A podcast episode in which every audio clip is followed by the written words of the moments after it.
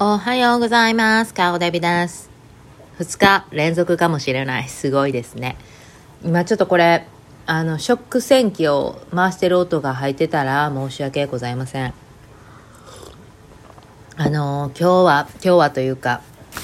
ここ最近は、ちょっとね、編み物をまたスタートしてて、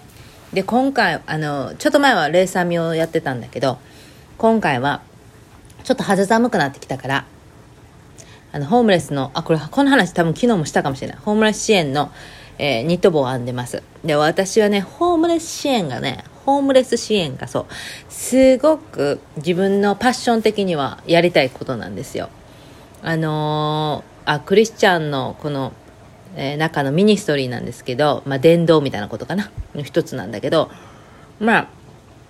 あのいろんなパターンの人がいると思うのね若い子たちのことを支援支援っていうかなんかこうミニストリーしたい人だったりとか子供のミニストリーしたい人だとか老人ミニストリーとか、まあ、いろいろあると思うんだけど私はこのホームレス支援が一番自分の中でのパッションが強いとこだから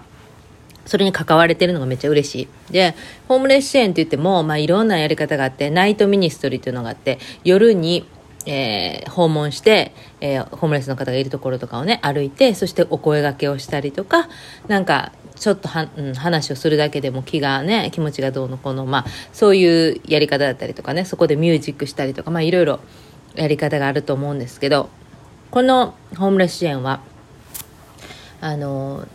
日本人のナースの方が、えー主になってやってるやつなんですけども、まあ、彼女が病院で働いててそしてホームレスの方ちょいちょいこう、えー病院に来るんですね。その運ばれてくるんですね、まあ、怪我してたとか、まあ、意識を失ってたとか、まあ、いろんな状況があると思うんだけどもしょっちゅう来るんだけどもその時にホームレスの方って大きいカートをね持っていつも移動してたりすると思うんだけどそういうの全部捨てられちゃうのね。病院に入る前に。でも彼らにとっての大事な荷物でもあるわけなんだけどそれ全部なくなっちゃって捨てんてになっちゃうのよ。病院に行って。でそして退院する時には何もない状態で、来たばっかりの服かわからんけど、まあ、その状態で帰らなあかんなるから、自分の大事だったあのカートのものとか全部なくなるわけだから、えーその時にね、手作りのこのニット帽と、あと、うん、ちょっと、なんていうかな、ホテルである、うん、なんていうんだったら、アメニティ？グッズとか、だったりとか、あとそういう清潔にできるようなハンドサニタイザーだったりとか、歯磨きとか、あの、フロスとか、なんかそういうね、細々したものをね、ちょっとしたあの小旅行的なグッズをね、あげて、えー出ていくっていうスタイルをしていると。で、その、あげてっていうのは、その彼女の行為でやってることなんだけども、それに私たちは、あの、ニット帽の編み手としてね、あの、参加できてると。で、私自身がさ、まあ、ナイトミニストリーも参加してみたいなとは思うけど、夜が弱いもんで、あんまりそのなんか、あの、出かけ、夜にね、出かけたりとかっていうのは、いくら好きなことでも、ちょっと絶対にこれ一回しかできないなっていうようなことなので、えー自分の、がちょっと無理なく、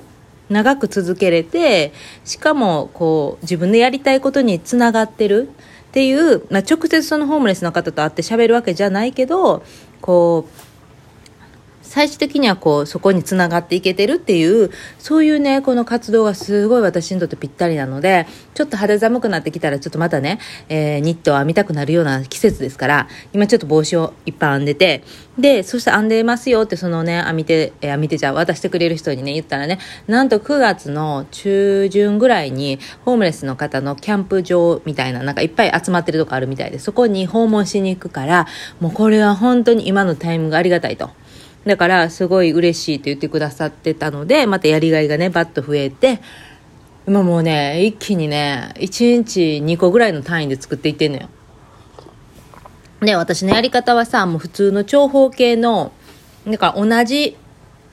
あの、編み方でね、ひたすらひたすらね、編んでいくのよね。で、そして、それで長方形ぐらいの長さのものを作って、だいたい長さがあるんだけど、まあ、それ作って、で、それを、えー、縦横でこう合わせてね、あの、筒状にしちゃうんですよ。上をしぼめて、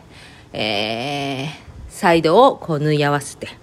で、それで帽子になるの。簡単でしょ？このやり方が一番私は好きで。なんかこう、あの、こう段をか、なんていうの、編み方変えて、何段から編み方変えてとなんやかんやとかね、いうやり方をすると、ちょっと頭使いすぎちゃうのね。だから、同じ編み方でひたすら1段、2段、3段、4段とね、あの、同じことをしていくっていうこの行為が、やっぱり仕事と仕事の合間に、じゃあ2段だけ編んどこうとか、3段編んどこうとか、あの、そういう風にできるから、めちゃくちゃ私これ、合間合間でね、作りやすいなと思ってやってるんですけど、あこれもいつかね、あのー、ちょっと、まあ、教会とかのイベントになると思うけど、人を集めてね、一緒に編める人がいたら編みたいなって、で、編み物知らない人に、これ簡単やからね、この編み方で、まあ、鍵編みしか教えれませんけど、まあ、ちょっとなんかできたらいいかなとかも考えたりとかしてる感じね。で、あのー、日本にいるお友達がね、よく手紙を送ってくれるのよ。もう本当にしょっちゅう送ってくれるの。で、私自身も、あの、彼女にね、まあ、送るって言っても、だから、その彼女がくれた分に対して100%返せてないんだけど、ちょこちょこ手紙を返したりするんだけど、だけど彼女はね、本当にね、いろんな人に手紙を送ってるのよ。だから手紙を書く、なんかそういう、あの、ことを、多分なんか、えー、によって励ましだったりとかね、まあ自分のにとってもなんか恵みがあるんだと思うんだけど、もう本当にね、もうお手紙のその便箋から可愛いの使っていろいろして、本当にね、いろんな人送ってるんだって。すごいなと思って、そのさ、かけるエネルギーがすごいなと思って、それについてちょっと喋りたいわけ。うん。私もね、もう彼女にね、言いたいことがいっぱいあるのよ。で、書きたいのよ。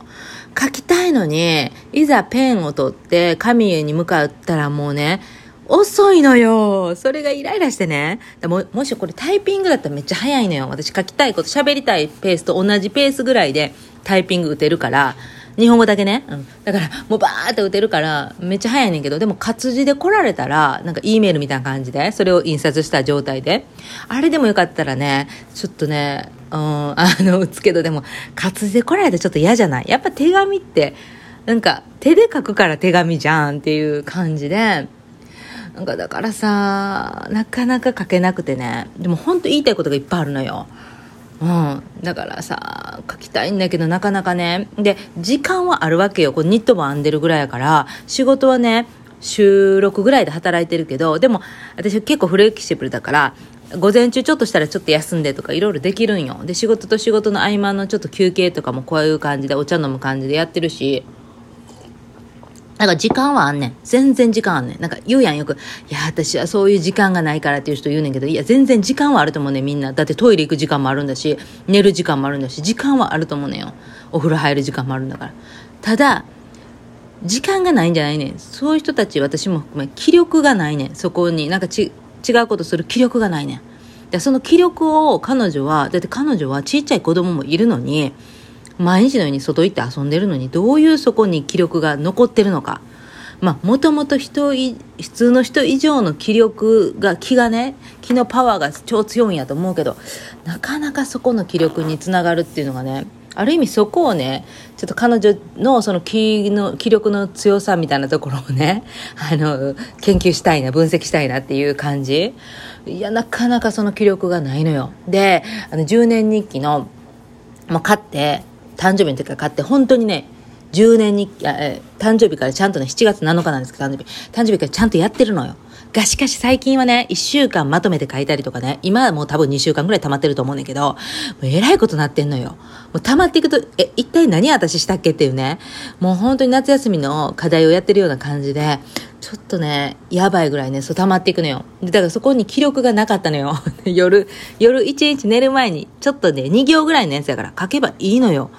それができてないっていうのは気力が残ってない。で、なんで気力が残ってないかちょっと考えてん。そしたらね、まあ、仕事のことで、料理の仕事なので、毎日献立を考えないといけない。これ気力使うやん。脳みそ使うやん、めっちゃ。ね。で、それ、えどうしよっかなって、で、休み明けやから、今日なんて。ちょっと何しよっかってまだ考えてないね昼ご飯作らなあかんのに。もうすでに8時半。だからもう今はもうメニュー決めて、10時ぐらいにちょっと買い物行って、そして作ってっていうのが流れ的にはちょうどいいんだけど、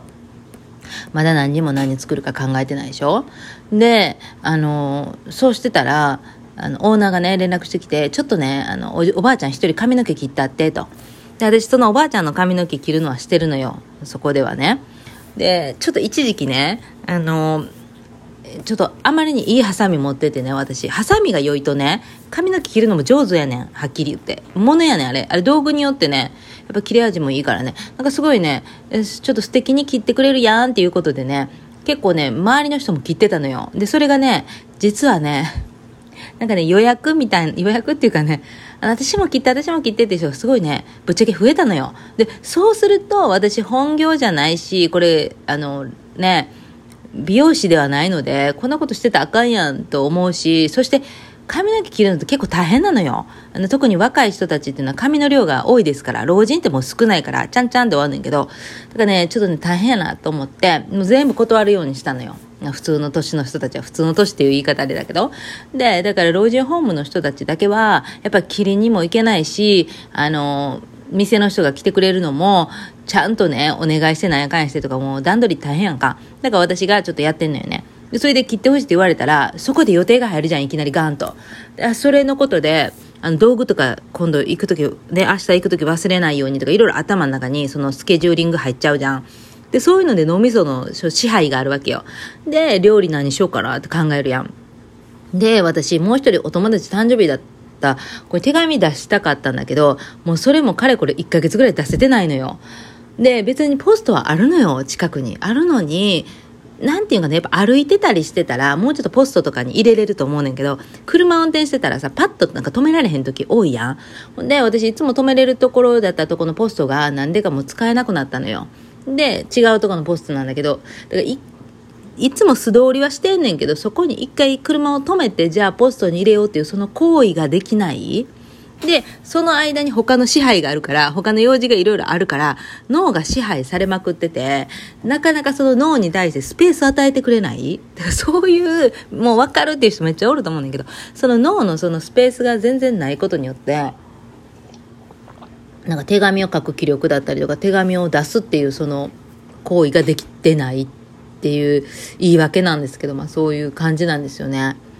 で、またさ、あの、気力がない中で書いてもそんなん怖いやん。そんな、なんかエネルギー悪そうやん。それ、届いたところでさ、え、ゾッとすんねんけど、みたいなな。だからさ、まあ、タイピングでいいんだったら、E メールとかでいいんだったら、私、E メールとかの送りやすいかもしれないな。タイピングのがめっちゃ早い。うん。で、私これぐらい喋るから、やっぱり伝えたい気持ちは強い人なんですよ。で、だから英語とかのもどかしさはすごいあるんよね。英語やと全然私ゆっくりやし、あの喋りたいことの、えー、っと、10分の1ぐらいしか喋れてないから、もどかしいねんけど、でも、正直言って、英語を喋る人に対して、私、言いたいことあんまないねん。喋りたいことがないねん。あの人たちに。まあ、人によっては、この人とはずっと喋りたいって思う人によっては、下手な英語でもずっと喋ってるから、やっぱりその人によってあれなんだけど、でもなんかこう、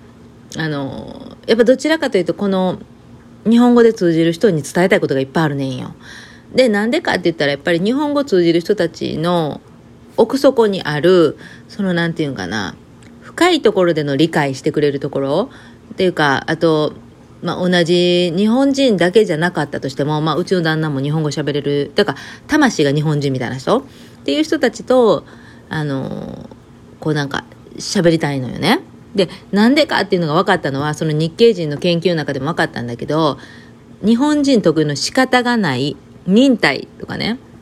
我慢っていう、まあ、全部が一緒の意味かもしれないけど、こういう言葉って英語ではないのよね。仕方がないっていうのは、どう訳せばいいのかわからないってケビンズ・イングリッシュルームでも言われてたけど、あと、忍耐、我慢。まあ、忍耐はあるけど、まあなんかそういうさ、こういう、こう、表現しにくいことをさ、日本人っていうのは持ってるのよね、魂で。で、え、なんで自分のさ、あのー、嫌やと思うことさ、言うていかへんのって、あの、他の人種の人から思われるかもしれんけど、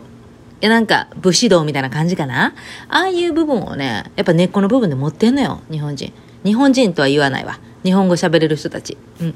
だから、いや、知らんで。いや、しゃ、日本語喋れる人でもそんなん持てない人いっぱいおるけど。まあまあまあまあ、いいとして。だから、私が、あの、喋りたいのはそういうニュアンスの話をよくするので、私って結構。そういうなんか理解されないと思うのよ英語圏の人にはねそういう意味ではねちょこうじゃ喋りたいのよ喋りたいし、伝えたいのはいっぱいあんねんけど、えっ、ー、と、手紙を書くとなるとなかなか書けてないっていうことを言いたかったんやな。そうやな。だからまあとりあえずでも、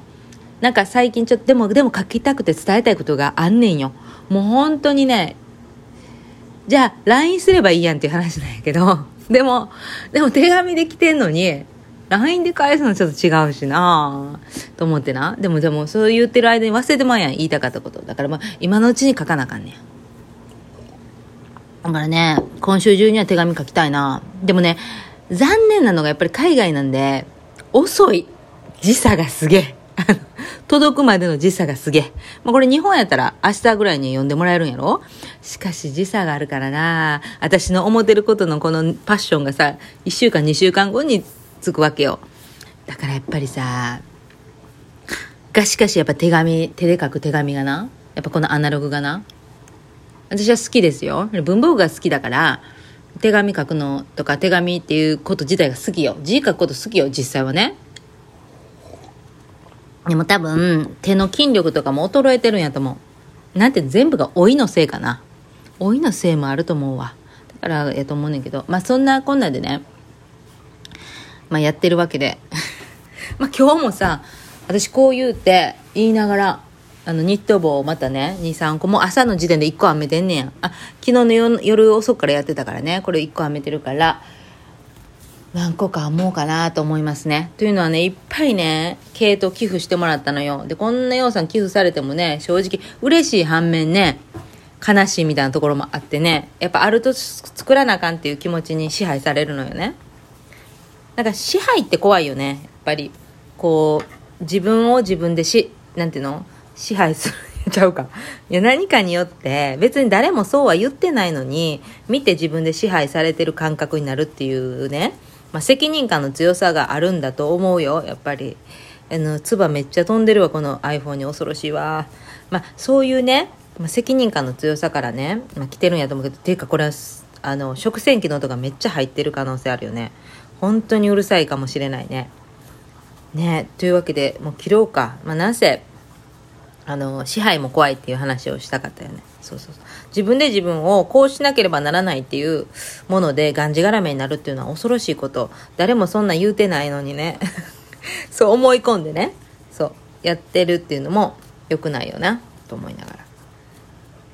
でも脳の支配っていうのは仕方ないことで、で、今日の朝も子供たちを学校まで見送る間のこのバタバタ、ドタバタ、で、何回も同じことを言う、もういい加減にしなさいよ、何してんの、あなかにやって、ああいうのがすっごい寿命を縮めてるよね。あのさ、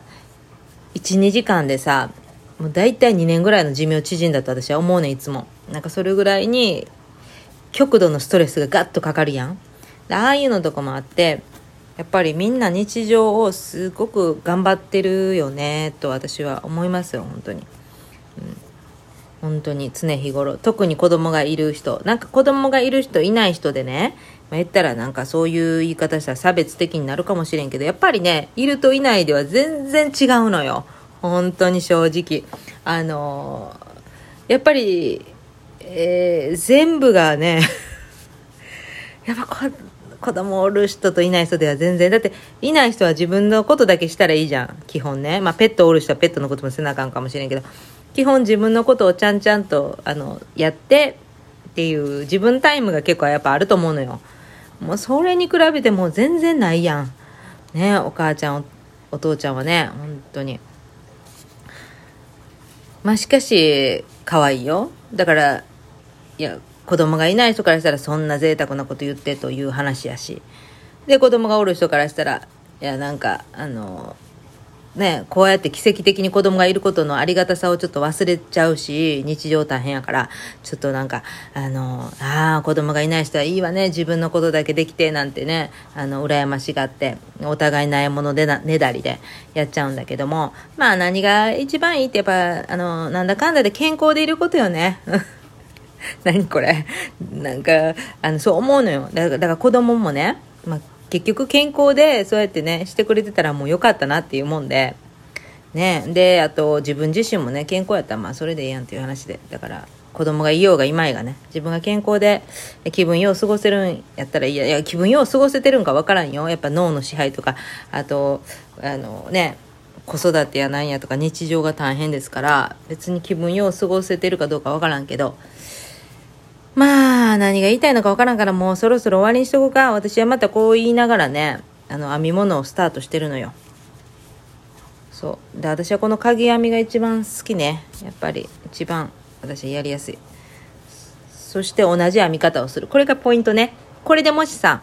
あの編み図を見ながらさやらないといけないようなこう何段目からこう変えてみたいなとかね。そういうちょっと凝ったことしてるとこれまだ脳の支配になっちゃうから同じことをするだけだったらただのねあの流れ作業みたいなもんで、あある意味こう脳をちょっとリラックスさせる効果があるのよね。無になる状態、うん、っていう状態にしてくれると。だから何でもさこう自分のやってることがねちょっとプラスに行くように自分にとってプラスに行くようにしないといけない。自分を自分で苦しめてはいけない。と私はすごく思う。ね。なんかそういう人も多いじゃない？なんか難しいことしまくってさあのちょっとまあそれによってねあそんな話もちょっとしたかった。あのダルさんがあのこの間の LA で旅行中に Kindle で本読んでてこの話したかな？Kindle で本読んでて何の本読んでるのかな？と思ったら気持ちを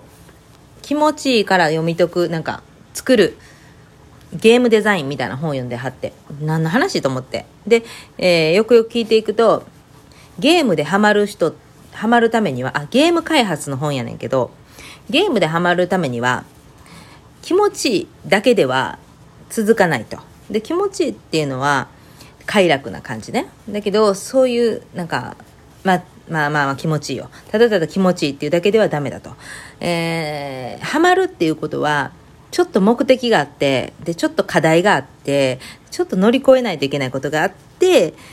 そして気持ちいいが生まれてそしてそのゲームにはまると。そういうゲーム開発をしないといけないよってただただ面白いだけのゲームだとあの受けないと。やっぱりそこにちょっと課題があってちょっと乗り越えなきゃいけない何かがあって、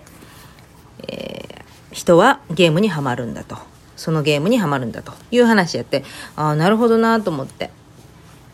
だから自分をねあの何かやるときにねちょっとこれやってみたいと思う時に私もよくあるんだけど何回も失敗して何回も失敗してでやっとできた時にあ楽しいやっぱ達成感みたいなことがあるから楽しいと思ってまた続けれたりとかまたもっとやってみたいっていう気持ちになるのは確かにそうだからでもそれ行き過ぎると自分を本当に苦しめる？なんか。ねえ。あの感じだからね。やっぱり。ある程度ちょっと。何？あのこれちょっとバランスを取りながらね。やらないといけない。なんで今ちょっとゆっくりかというと編み物しながらやからね。私やっぱりね編み物とかこういう何か手を動かしながら喋った方がゆっくり喋れるのは確かですね、えー、とても早いので早口なのでちょっと早口で何言ってるのかわからんなっていう人もいると思うのよ、うん、もしくはなんかちょっとこうあのアドレナリンちょっと出ちゃうみたいなところがあるかもしれない皆さんのことを苦しめてる可能性も大ですね。まあ、そういうね、あの、自覚あるしね、自分をちょっと結構客観的に見れる人やと私は思うよ。うん。客観的に見て突っ込んでるからよく。だからね、まあそんなこんなで、ちょっと今日はこれぐらいにしときましょう。長々と喋ったらね、あの、あれですから。まあ、とりあえず手紙はね、今週は書くよ。もう絶対。だって言いたいことがあるんだから、私。で、言いたいことだって本人にはね、ちゃんと LINE もしないで、そのことについては。DM もそこ、そのことには触れないできてるから、ちょっとこう頑張ってネタバレしないように、あの、手紙に託しますからね。少々お待ちください。っていうわけなんです。というわけで皆さんまた、あの、近々、会いませんけど、お話を聞いてください。それではまた。オーバー？